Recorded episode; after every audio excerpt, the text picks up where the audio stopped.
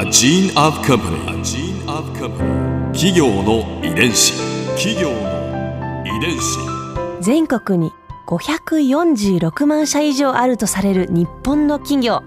その企業の数だけ理念があり使命があり人間ドラマがありますこの番組ではさまざまな企業のトップや社員の方にお話を伺いながら成長する企業の DNA を解明していきます企業の遺伝子ナビゲーターは私はるかクリスティーンとクオン株式会社代表の武田隆さんです。武田です。よろしくお願いします。さて今日は株式会社宣伝会議執行役員マーケティング研究室室長兼月間宣伝会議編集長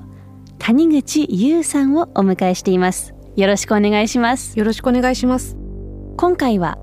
宣伝会議のターニングポイントについてお話を伺います。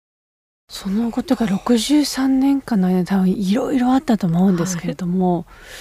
い、例えばもう転機になるような出来事ってどういうことがあったんでしょうか今まで。そうですね。あの実は宣伝会議ってあの今会長のあの東秀也というものが会長してるんですけれども、はい、その1993年にその宣伝会議っていう会社をまあ、雑誌ごと引き継いで、えーと、それが24年前なんですけど、はい、そこがまあ一つの転機になってまして、まあ、宣伝会議とかコピーライター養成講座とか当時からあの長く続いてるものはそのまま引き継いだんですけどやっぱりその90年代とか2000年に入る時って本当にその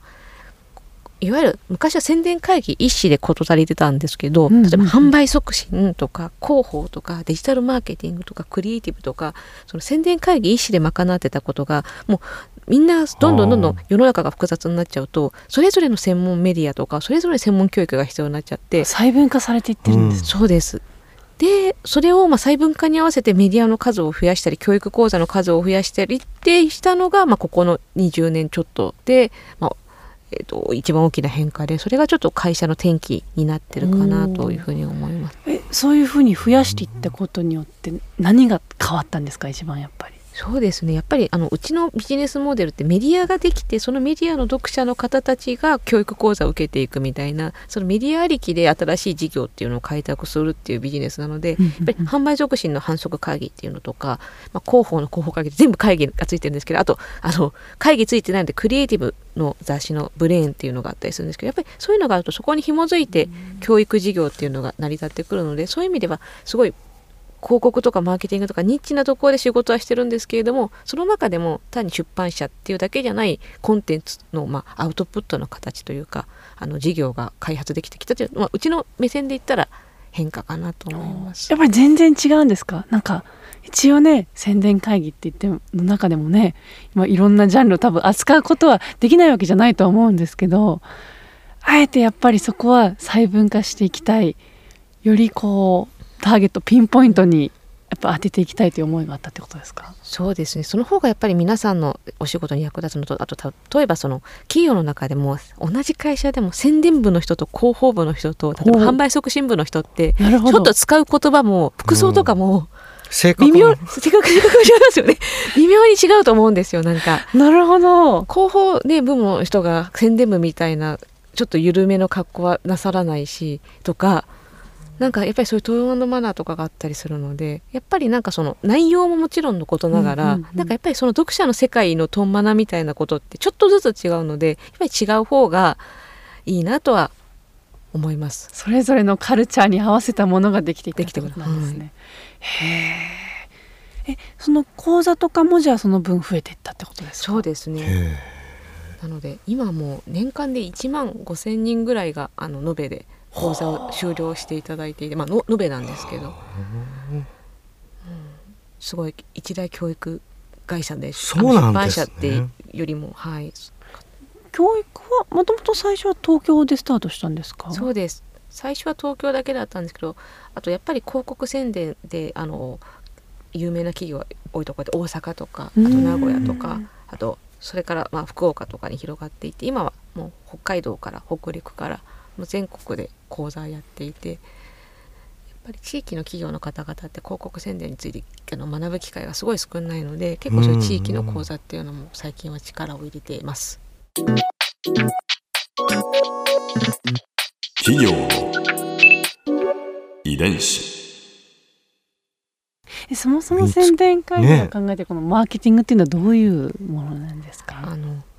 宣伝会議が考えるっていう定義はちょっとないんですけど私はその宣伝会議の編集長っていうのをずっとしているとあの特に地域の自治体の方とかあの企業の方とかってなんかそのマーケティングって聞くだけでなんかすっごい難しいもので、うんうんうん、なんか私とかがやってはいけないものですみたいな、うん、なんか優秀な人を外から採用しないとできないものですとかすごい言われることが多くってでやっぱりなんか横文字だしなんか専門に勉強しなきゃいけなさそうだし、うん、なんかそれは確かにあるなとは思ってるんですけどただそのうちそういうコピーライターの講座みたいなこともやってたりしてやっぱり人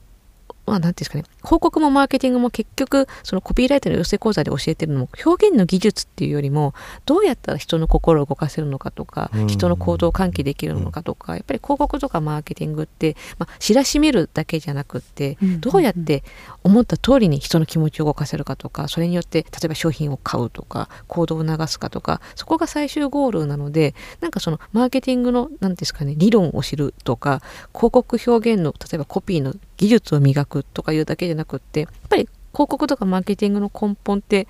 いかに人の心を動かす戦略を立てられるかと人の心だけじゃなくって行動も流せるかだというふうに考えるとなんかもっとマーケティングって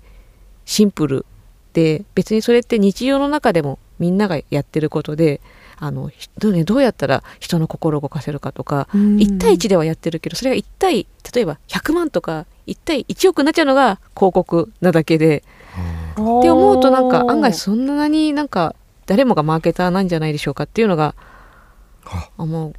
こと対象の人数が違うだけだっていうことですか？日常に実は我々は無意識に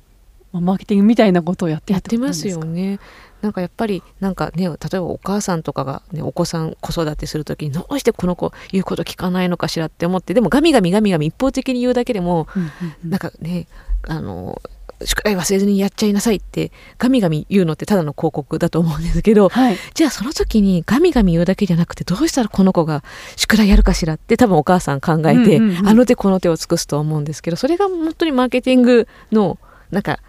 原点じゃないですけどエッセンスみたいなものでそう思うと結構やってるなそこの発想とやっぱ近いふうに考えていいんですね。あのそう言うとやっぱり自治体の方とか皆さんなんかすごいなんていうんですかねマーケティングってなんかこれから5年ぐらい勉強しないとできないものみたいに思っちゃってるのでなんかそういうお話をするとなんか皆さん親しみやすくなりますね、一気に。と思ったりあの私の勝手な解釈なんですけどと思ったりします。ここで春風ビューポイント。今回谷口さんのお話の中で私が印象に残ったのはマーケティングという難しく捉えられがちだけれども実はすごく身近なものだという話ですね。そういう考え方です。職場や友達そして家族などで会話の中でも人の心を動かすことは私たち実は日常の中でもやっていることだからこそ少し学んでみたら日頃のコミュニケーションがスムーズになるのかもしれないなと思いました。企業の遺伝子。